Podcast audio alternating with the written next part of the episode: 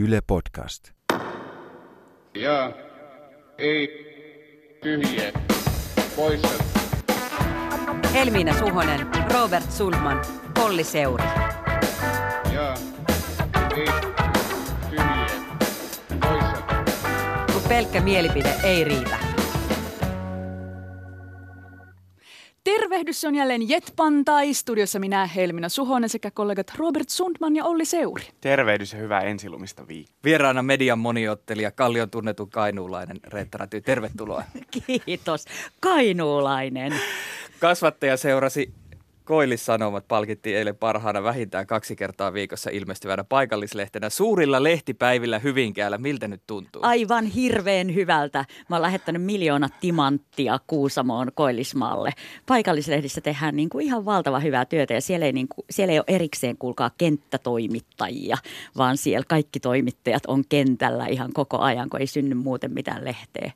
Mä kysyin tämän myös sen takia, että mä saan mainita, että Kupsan voitti mestaruuden vuoden 76 jälkeen ensimmäisen kerran tuossa pari viikkoa sitten ja mä en ole päässyt mainitsemaan sitä missään välissä, niin mä voin äh, samaistua niihin tunteisiin, mitä sä tällä hetkellä Reetta koet. Mä, mä meinasin lähteä torille, mutta mä en tiedä kenen kanssa mä olisin ollut torilla eilen. Kyllä se lähtee millä kolme Kainuulle. Niin. Mä näin Ollin päivityksiä ja sitten mun piti googlata, että kups, mikä on, mikä voitto on kyseessä. Eilen ilmestynyt Ylen puoluekannatusmittaus näyttää monella tapaa historialliselta. Perussuomalaiset on mittauksessa ehdoton ykkönen. Puoluetta kannattaa nyt 23 prosenttia suomalaisista.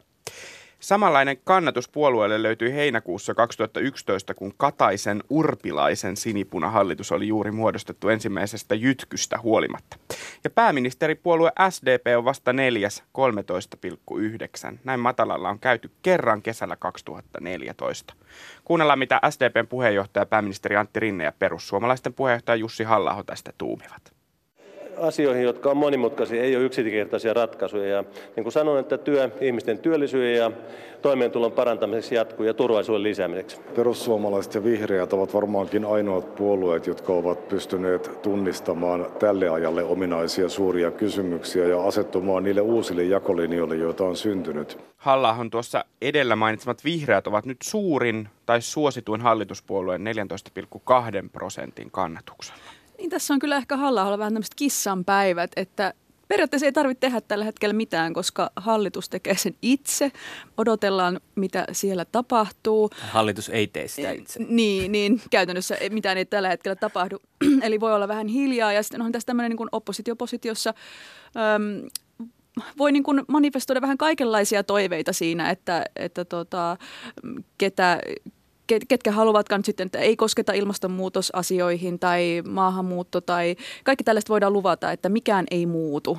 Voidaan luvata sitä, että kun äänestätte meitä, niin ei, ei tarvitse tehdä mitään. Mä kyllä ostan tuon halla niin analyysin siitä, että tämä politiikan ikään kuin uusi jakolinja, joka on vasemmisto oikeiston ei sijaan, vaan rinnalla, niin nyt oikeasti meillä näkyvissä. Eli tämä tämmöinen niin uusi oikeisto, uusi vasemmisto, eh, joka ei ole ollenkaan pelkästään ilmastokysymys tai maahanmuuttokysymys, vaan se on tämmöinen niin ihan oikea poliittinen orientaatio. Ja varsinkin nyt, kun persutkin niin kuin asemoituu vielä enemmän kuitenkin oikeistopuolueeksi, niin se alkaa olemaan aika niin kuin oppikirjamainen tilanne Suomessa tästä niin kuin politiikan uudesta jakolinjasta. Sehän ei ole siis, se ei korvaa oikeista vasemmistoa. Ja tämä on musta aika kiinnostavaa, että millä tavalla me puhutaan luokkakysymyksistä nyt, kun niin kuin huomio keskittyy vaikkapa ilmastoon tai maahanmuuttoon, jotka molemmat on myös luokkakysymyksiä. Ja, ja tästä olisi kiinnostava puhua muun muassa niin kuin halla kanssa. Kyllä. Mä muistuttelisin myös, kun puhutaan kallupeista, Evan populismiraportista vuodelta 2017. Sen mukaan joka neljäs suomalainen voisi äänestää äärikansallismielistä populistipuoluetta. Ja tätä vähän hämmästeltiin silloin. Se oltiin vähän silleen, että, että 25 prosenttia, että ei, että ei se kyllä voi olla näin. Ja tätä, tätä nyt päästään ehkä lähivuosina vähän niin kuin testaamaan. Tuon raportin käyttämät käsitteet jätetään sivuun tällaisen perussuomalaisen tai perussuomalaisten kaltaisen liikkeen kannatuksen katto. Me päästään kolistelemaan sitä varmasti lähivuosina. Toimituksille kiinnostava tilanne, että jos meillä on populistipuolue joko pääministeripuolueena tai isosti hallitusvallassa, niin miten tavallaan siihen aletaan suhtautua populistipuolueeseen pääministeripuolueena. Esimerkiksi kauhistelun sijaan voisi ajatella, että analyyttisyys voisi olla, olla hyvä, että, että vaikka persujen kanssa, niin kyllä mua kiinnostaa niiden talous- ja työllisyyspolitiikka vaikkapa. Mikä se, mikä niin kuin, onko teillä käsitystä, että mikä on perussuomalaisten vastaus tällä hetkellä vaikka niin kuin työllisyyspoliittisiin kysymyksiin? Mua tavallaan ärsyttää tässä keskustelussa, kun sanotaan, että media ei nyt niin kuin kysy perussuomalaisilta näitä perusasioista, kuten verotuksesta ja niin edelleen. Kyllä mä ainakin koen, että esimerkiksi A-talkissa me jatkuvasti yritetään kysyä perussuomalaisilta näitä ihan, mikä on sosiaali- ja terveysuudistuksen, niin mikä on perussuomalaisten linja siihen, tai esimerkiksi eilen illalla kysyttiin verotuksesta, mm. mutta niitä kantoja ei oikein sieltä vielä tule. Mä veikkaan, että ensi viikolla, kun tulee varjobudjetti, niin sitten siinä vaiheessa kyllä joitakin ratkaisuja ja vastauksia pitää olla, ei vain sitä, että tuo ei käy ja tuo ei käy ja tuokaan ei käy. Ja muistelen, että Yle Vaalitentissä, jossa olin paikalla Jussi halla kanssa, niin juuri tämä työllisyys oli sellainen aihe, missä ei oikein päästy mihinkään. Mm. Et se Eli oli semmoista kuvailua olo... ja se, niin. se, ei, se ei oikein edennyt. Mm, mä ostan kyllä ton, että, että, että voi olla semmoinen olo, että me kyllä kysytään, mutta ei vastauksia saa. Toinen puoli on myös se, että, että niin kuin millä tavalla media kohtelee perussuomalaisia siis suhteessa niin kuin siihen kannatuksen tasoon. Että perussuomalaiset ei ole hallituksessa, että ei, ei silloin ei voida niin kuin musta vaatia ehkä samanlaisia vastauksia kuin hallitusvaltaa käyttäviltä puolueilta. Mutta tietysti silloin, kun ollaan 23 prosentin puolue, niin kyllä silloin voi vaatia enemmän kuin silloin, kun ollaan 5 tai 10 prosentin puolue. Ja musta ehkä se 10 prosentin puolueen niin kuin vaihde on jäänyt jäänyt päälle. Ja onhan tässä vähän jännä sekin, että oikeasti tässä on kulunut alle puoli vuotta tämän hallituskautta ja nyt jo puhutaan sitä, että kun persut tulee olemaan pääministeripuolue ja niin kun me tavallaan luodaan jo sitä kuvaa, että no tämä on nyt tämmöinen väliaikaista, mutta entä sitten kun perussuomalaiset on pääministeripuolue? Tämä on mun mielestä hassu narratiivi tässä vaiheessa niin, tätä hallituksesta. Puhutaan tästä taivalta. hallituksesta. Puhutaan tästä hallituksesta. Niin, mä mietin paljon viestintää. Moni on, on tuominnut tämän rinteen hallituksen aika varhaan jotenkin riitasaksi ja epäonnistuneeksi. Mä, mä en tiedä riitasasta. Monessa asiassa se on varmaan erimielinen. Se on koalitio. Siis ei, ei meidän tarvitse tarvi leikkiä, että keskusta olisi joku vasemmistopuolue. Eihän se siis ole. Ja, ja toisaalta sitten kun ajattelee, niin esimerkiksi budjetti syntyi musta aika kohtalaisen kivuttoman oloisesti ja suuria kriisejä ei ole ollut ilmassa. Toisin kuin Juha Sipilän hallituksen alkutaipaleella. Siis hallitus oli mennyt kaatua jo tässä vaiheessa silloin vuonna 2015. Et en mä tiedä, onko se sitten vaan se, että kun ei, ei näy niin kuin jämäköitä tekoja – on ne sitten niin kuin suuntaan tai toiseen, niin sitten joku muu saa ylläpitää sitä keskustelua. Ja tässä ei voi koskaan onnistua, koska Sipilän, kanssa, Sipilän hallituksen kanssa oli se, että tuli liian nopeasti ratkaisuja ilman, että selvitettiin asioita. Nyt kun selvitetään, niin kestää liian kauan, kun selvitetään. Ei tämäkään ei ole hyvä. Onko Gallup niin joku mainemittaus tai joku brändimittaus tai joku fiilismittaus? Fiilismittaus Fiilis, se varmaan on. Fiilinkin mittari. niin. Se on ehkä fiilismittaus ja, ja sitten se on ö, journalistinen tapa raportoida politiikasta niin sanotusti kiinnostavalla tavalla. Että sehän on olemassa myös journalismia varten, tai ehkä jopa enemmän journalismia varten kuin Minusta on hauskaa Gallup-uutisoinnissa, kun aina kansa on pettynyt. Aina ollaan pettyneitä. Ei ole ehty, mitään ei ole ehtinyt. Nyt ollaan pettyneitä This demareihin. Pettymys oli. Lupaukset oliko sitten pettymys. Mua kiinnostaa kyllä demarit tässä, että pääministeripuolue, niin kuinka paljon Antti Rinnettä harmittaa tämä lukema? Mutta hänellä oli heti strategia. 2005 kolmikantainen järjestelmä tuotti tuloksen, jossa sovittiin, että 550 euroa lasketaan eläke, eläkekertymään kuukausittain perhevapaan ajalta. Tätä ennen eläkettä kerryttäneitä naisilta se eläkeoikeus puuttuu.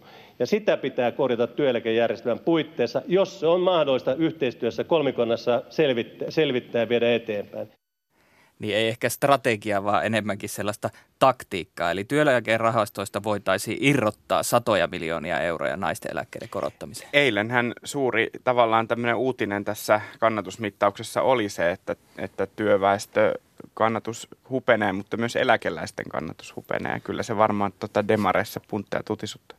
Minulla on Antti Rintelle kaksi sanaa. Tässä sanotaan, että okay boomer, täytyy kannatusmittauksen tulos todella harmittaa, kun täytyy vetää Oitis eläkeläiskortti esiin. Antti, siellä ei ole mitään ylimääräisiä rahoja, mistä sä voit ottaa näihin. Meidän nuorempien sukupolven uskoo jo muutenkin koetuksella eläkeiden suhteen. Tämä asia nostaa mun verenpainetta.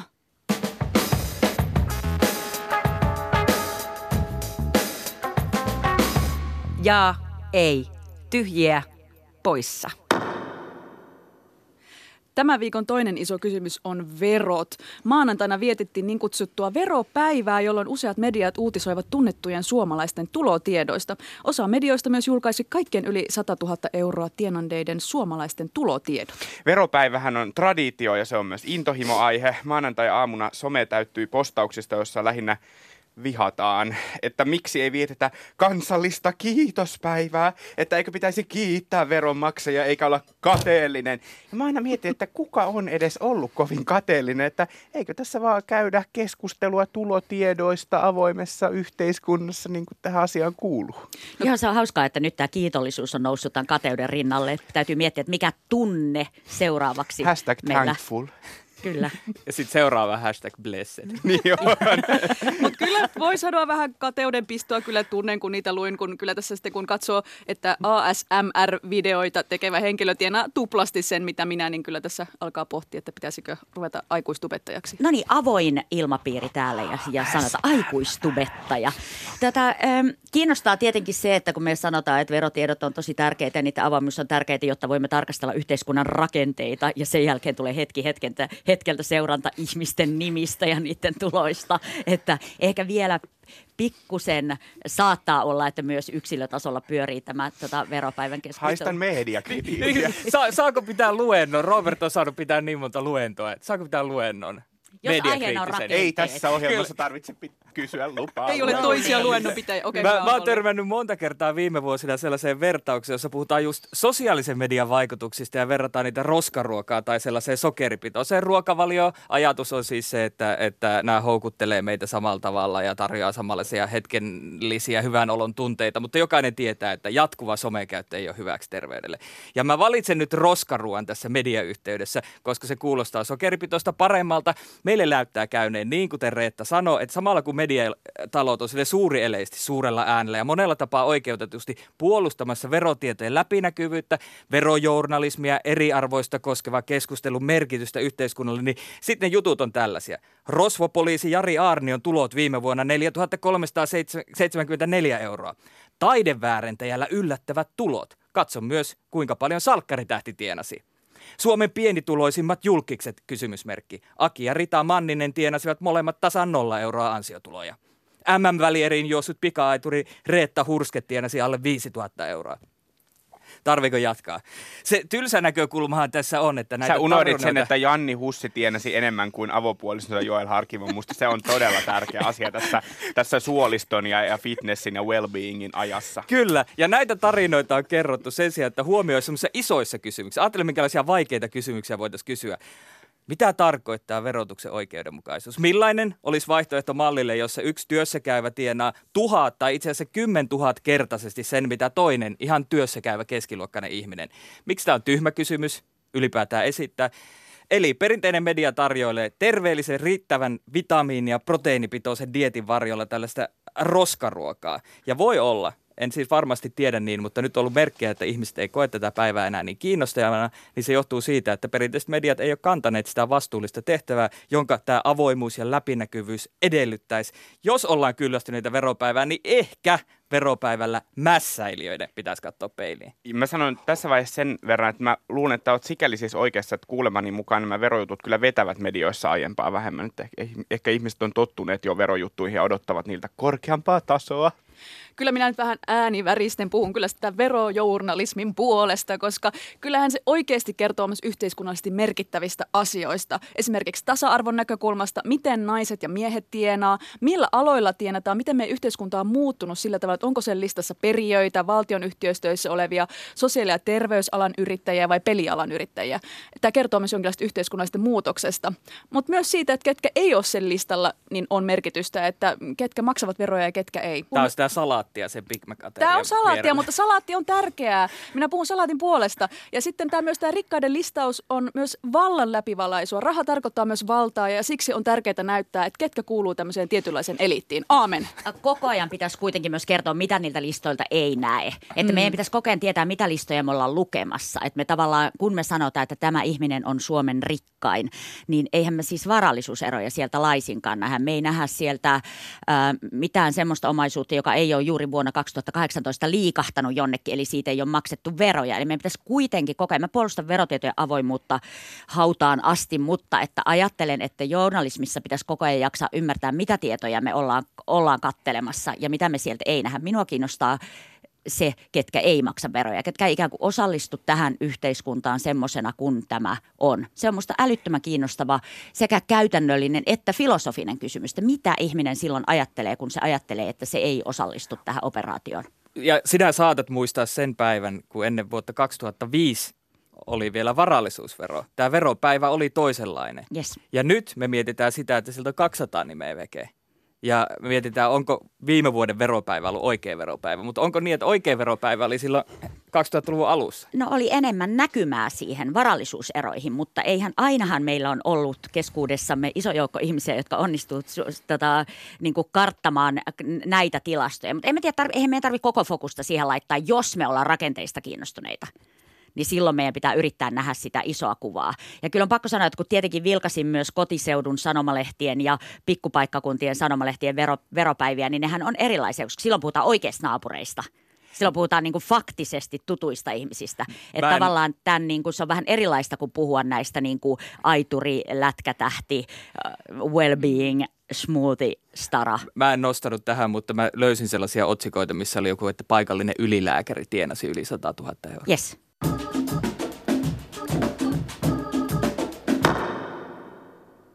Ja minä kun luulin alkuviikosta, että jonkun pölyisen Kelan johtajavalinta ei herättäisi suuria intohimoja, mutta väärin luultu. Robert, sinä päivystit siellä Kelan ovilla johtajavalintaa. Avaa meille lyhykäisyydessään.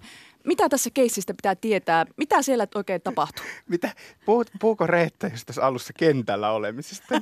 Mä oon jostain elämäni kentillä, on siis olla ovien, erilaisten ovien takana.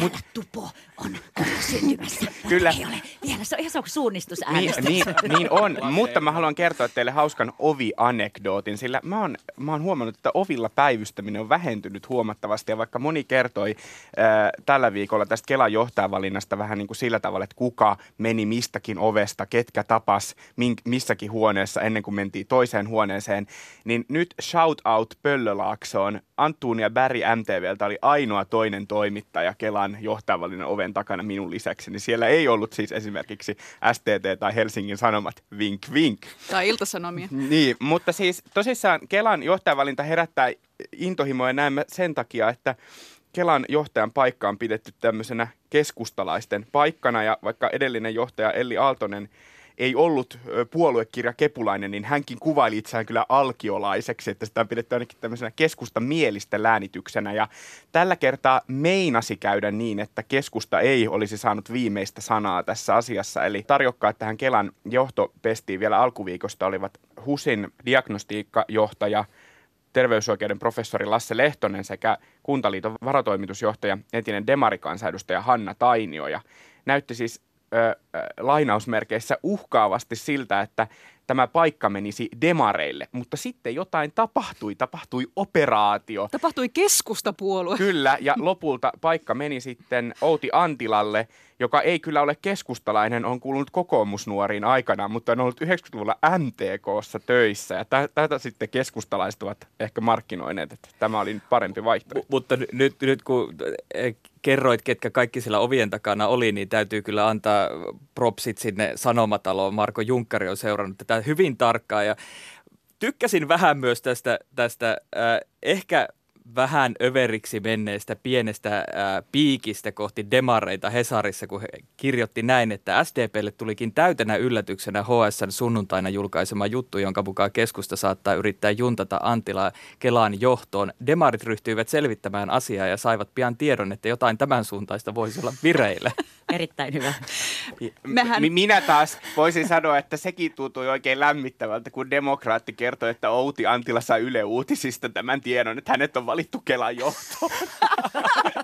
Nyt on media hoitanut tehtävää. Media kilpailee.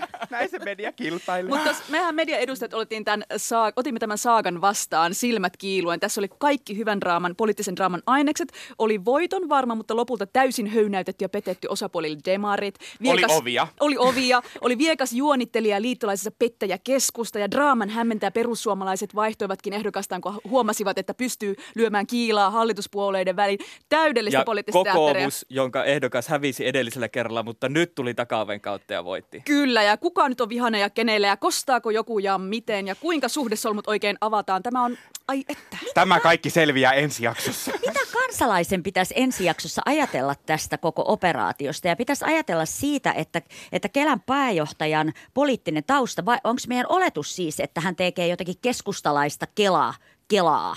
Että onko meillä ajatus siitä, että niin pääjohtajatason ö, henkilön poliittinen ö, alkiolaisuus jotenkin vaikuttaa hänen toimiinsa? Vai onko se vaan, että me halutaan tämmöisiä niin läänityksiä isoihin paikkoihin, vai että odotetaanko me nyt jotain keskustalaista Kelaa? No ei varmaan sen keskustalaisempaa kuin ai, aiempi pikaan Kela on ollut, eikä se varmaan ole oikeasti ollut kovin Mutta keskustalainen. Mik, miksi tämä tää, miksi tämä show on meneillään? Tämä on siis, tämä Kelan, niin kuin, Kelan johtajapaikan keskustalaisuus on niin kuin, tavallaan historiallinen asia ja se liittyy niin kuin, tämmöiseen pitkään erimielisyyteen sosiaaliturvasta siitä, että miten niin kuin demarit, jotka nyt tässä oli uhkaavana tulossa niin kuin voittamaan, ja, ja keskusta on ollut historiallisesti eri mieltä sosiaaliturvasta. Keskusta maanviljelijöiden puolueena on kannattanut tämmöistä niin kuin perusturvaa. Ja sitten taas demarit työväestön puolueena on kannattanut tätä ansiosidonnaista turvaa. Eli, eli, eli niin kuin tässä on edelleenkin olemassa tietty ideologinen jännite. Mä se, että mihin suuntaan niin Kela oikeasti sitten kehittyy, kun, kun sinne valitaan johtaja, niin mä en usko, että sillä oikeastaan mitään väliä kummasta, kummasta puolueesta tai tuleeko mistään puolueesta tämä. Mutta sillä on hirveän iso symboliarvo. Ja mä luulen, että kun keskusta on ollut kuitenkin, siellä on paha mieli, siellä on mieli maassa, se on, vaalit on hävitty, ollaan hallituksen kakkospuolue, hallituksen kakkospuolueena ei oltu vuosikymmeniin, niin tavallaan niin kuin pitää välittää sitä viestiä, että, että ei me nyt anneta tämän mennä demareille tai ei me nyt anneta niin kuin tämän asian muuttua, vaan me pidetään kyllä kiinni siitä, että meillä edelleen on sitä valtaa. Tämä on minusta aika olennaista, että me tavallaan voidaan ajatella vaikka, että Kelaa luukkuna, Kela ihmisen tukena, Kela perusturvana, että siitä vallitsee erimielisyyksiä. Silloin minusta se muuttuu ymmärrettäväksi tämä niin kuin ikään kuin tämä läänitysten hakeminen ja muu. Mutta silloin jos me halutaan kertoa pelkästään tätä poliittista draamaa, joka varmaan vetää paremmin verkossa tai jotain, niin, tota, niin silloinhan politiikka näyttäytyy taas vaan vaan jotenkin niin kuin tosi lapsellisena leikkinä jostain johtajapaikoista. Mutta se on myös hirvittävän symbolista, että mm. todella sillä Kelan johtajalla tuskin on hirveästi merkitystä sotu-uudistuksessa, se on aika kaukana mm. siitä, se on operationaalista. Ja sitten kun ajatellaan vielä tätä keskustalaisuutta, että miten sitä pitää niin kuin signaloida, että Elli Aaltoselle riitti se, että hän sanoi, että on alkiolainen ja Outi Atilalla ei ole jäsenkirjaa, mutta hän on ollut lama-aikana 90-luvun alussa MTKssa pari vuotta töissä. Että Henkinen kepulainen. Mikä on, mikä on tulevaisuudessa riittävää, että omistaa metsää tai on maalta kotosi? Mm, se on hyvä Täällä on meitä muutamia, joilla on niinku mahiksia. yes. Sori yes. Kaikki Kelan johtoa. Alan kääriä hihoja valmiiksi. Mutta kyllä mä niinku mietin tässä edelleen Juha Sipilä tässä 2013 sanoi, että poliittisten nimitysten aika on ohi. Sulle muulle nimityskulttuurin aika on siis kerta kaikkiaan ohi 2013. No ei ollut. Näköjään elää ja voi hyvin. Niin edelleen oikeasti poliittiset nimitykset. Me puhumme siitä tästä 2019. Voivatko ne hyvin? Eikö jos poliitikot valitsee johonkin tehtävään johtajan, niin eikö se nimitys ole lähtökohtaisesti poliittinen? Mä en niin kuin ymmärrä, miten politiikka voisi ulkostaa siitä prosessista jotenkin. Siis nämä kaikki, vaikka nyt tähän Kelan jo, pääjohtajapaikkaan, niin finaalissa oli siis kuusi henkilöä. Sitten niin kuin, niin kuin, ikään kuin oikeasti finaalissa ja siitä sitten näitä kahta pidettiin semmoisena niin työvaliokunnan valitsemina niin kuin kärkiniminä, mutta tavallaan kuusi oli siinä koko ajan pöydällä. Mä rehellisesti uskon, että varmasti nämä kaikki kuusi ihmistä on niin kuin päteviä johtamaan Kelaa. Ja niinhän varmaan hekin sen tietävät, kun he ovat niitä haastatteluja tehneet. Jolloin se lopulta se kysymys siitä, kuka valitaan, on aina poliittinen. Tavallaan mä ymmärrän, että se on semmoinen hieno, kaunis ajatus, että, että paha politiikka likaa nyt tämän nimityksen, että tehdäänpä se järkiperusteisesti ja tehdään se ilman tätä poliittisuutta.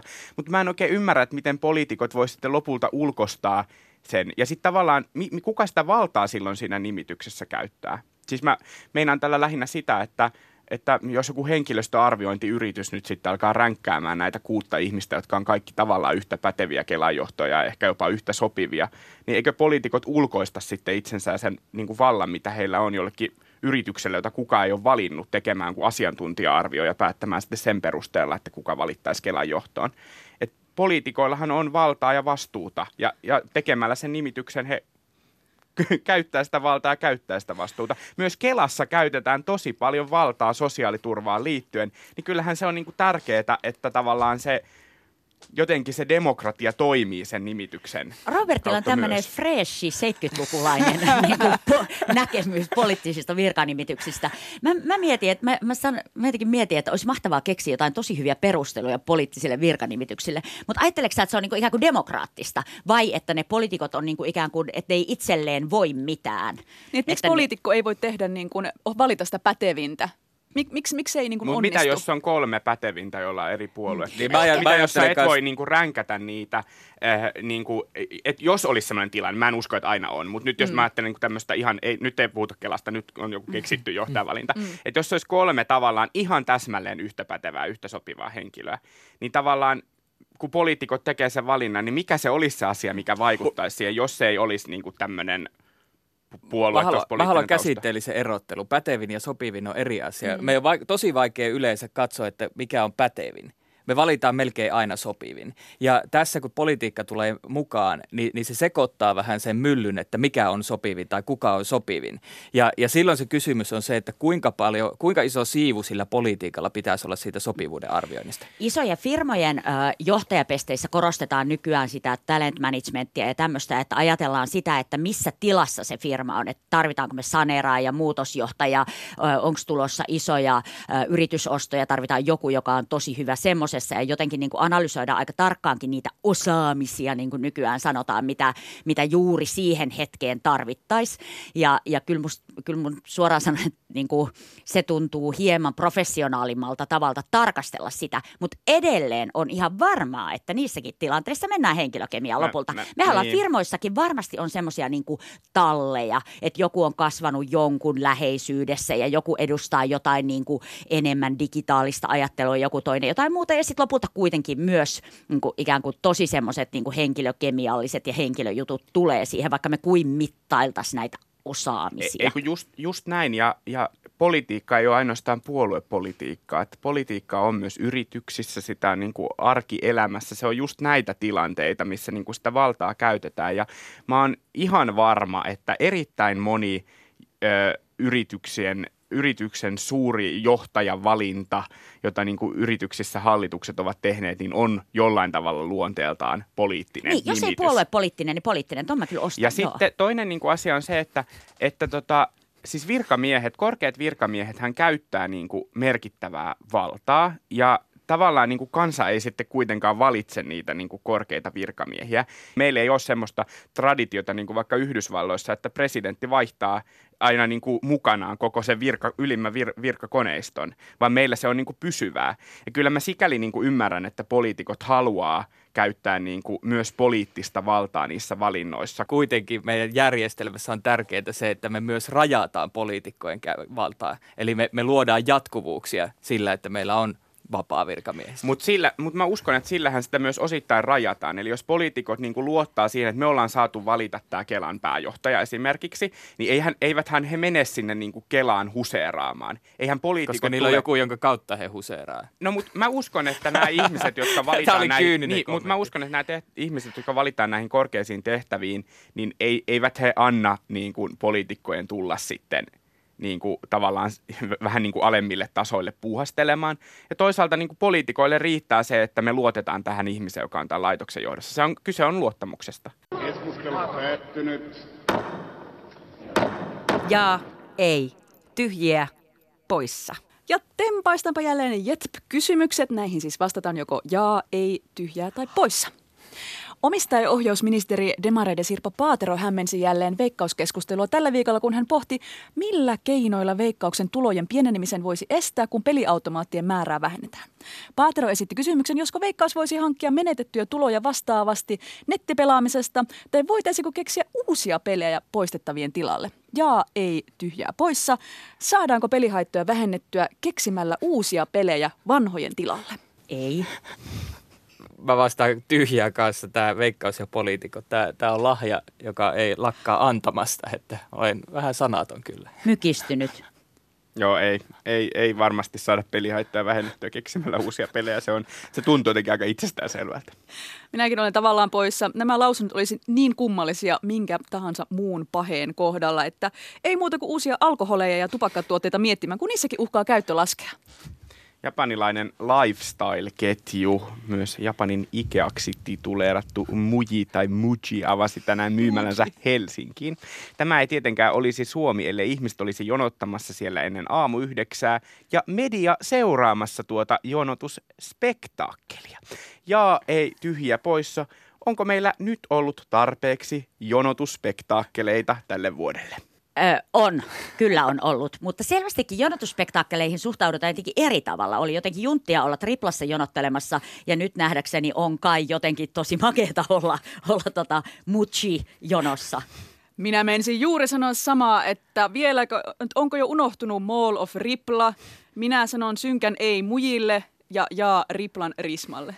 Ja on ollut liikaa kyllä näitä spektaakkeleita, mutta minua vähän yllätti tämä, että tämä aukesi, että kun on tämä työelämä, niin ei pääse harrastamaan sitä elämäntapa-elämää, mutta onneksi pääsee riplaa harrastamaan sitä arkielämää. No tavallaan haluaisin vastata jaa, että onhan näitä ollut liikaa, mutta, mutta on vähän heikko kohta tuolle mujille. No kuitenkin. avaapa vähän. Onko, onko jotain tupruttimia tai tupsuttimia olemassa? Töpsöttimiä. No voi olla, että tämmöinen mujin tuprutin on, on itsellä kotona. Vähän tota niin, äh, mulla on tässä tämmöinen mujin kynä sattuu olemaan, jolla mä oon tehnyt muistiinpanoja, mutta siis tämä mahtava laadukas kynä hajosi niin, että mun kädet on ihan tässä mujitahnassa ja niin tällä hetkellä myös mun naama. Onneksi tämä on radio-ohjelmaa. Sotamaalaus, muji sotamaalaus. Tasavallan presidentin puoliso rouva Jenni Haukio sai kahdeksatta kertaa jaetun Kiitos eläimiltä palkinnon. Haukio piti juhlatilaisuudessa kantaa ottavan kiitospuheen, jossa hän muistutti, että Suomessa kuolee vuosittain 70 miljoonaa tuotantoeläintä. Ja puheesta suuttuivat muun muassa kotieläintuottajat MTK ja Iltasanomien päätoimittaja Ulla Appelsiin. Hänen kommenttinsa oli otsikoitu Haukio huomioi eläimet, mutta unohtuiko ihminen? Ai ai, kaunista. Myös sosiaalinen media täyttyi ärtymyksestä ja Haukiolle lähetettiin yli tuhannen ihmisen allekirjoittama vihainen kirja. Jetp, saako presidentin puoliso ottaa kantaa tuotantoeläinten tilanteeseen? Saa, niin kuin mikä on se maailma, jossa ei saisi full support äh, rouva Jenni Haukiolle ja nolla toleranssi kaikille bullshitille liittyen siihen, että hänellä ei tällaista oikeutta olisi. Uskomatonta. No mä voisin varmaan vastata tyhjää. Mä ajattelen tästä ää, teemasta vähän sillä tavalla, että joskus sanotaanko kymmenen vuotta sitten, niin mä luulen, että se oli aika semmoinen sovelias teema tämä eläinten hyvinvointi. Että tota, pysty sanoa silleen neutraalisti, että eläinten hyvinvointi on tärkeää. Ja mä luulen, että Jenni Haukiokin on ehkä jopa ajatellut tätä asiaa silloin, kun hänestä tuli tasavallan presidentin puoliso, että hän voi näistä eläinten oikeuksista puhua tälleen neutraalisti ja se on kaikille ihan ok, että se ei ketään hermostuta. Mutta nyt kun tämä tota, tilanne on kärjistynyt ja puhumme jatkuvasti lihasta ja maidosta ja sitten MTK-nuoretkin tuovat lehmän Helsingin keskustaan, koska helsinkiläiset eivät ymmärrä mikä on lehmä tai miltä se näyttää, niin tässä tilanteessa on nykyään hirveän tota, radikaalia sanoa yhtään mitään tähän liittyvää. Tämä on niin kuin politisoitunut. Mä vastaan jaa ja mietin kyllä tosiaan keskiviikkona keskustelun ottaessa liekkejä, että tervetuloa Twitteriin rouva Jenni Haukio.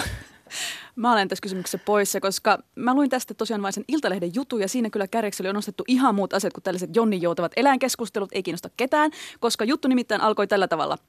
Tasavallan presidentin puoliso Jenni Haukio saapui Katajanokan kasinolle noutamaan Kiitos eläimiltä palkintoa hohtavassa vaaleanpunaisessa mekossa, jossa oli kauniita kukkakuvioita. Hän oli yhdistänyt asuun heleän meikin ja nudet avokkaat. Muistakaa meikki ihmiset. Ja nudet avokkaat. Nudet avokkaat, ne on nyt tosi en.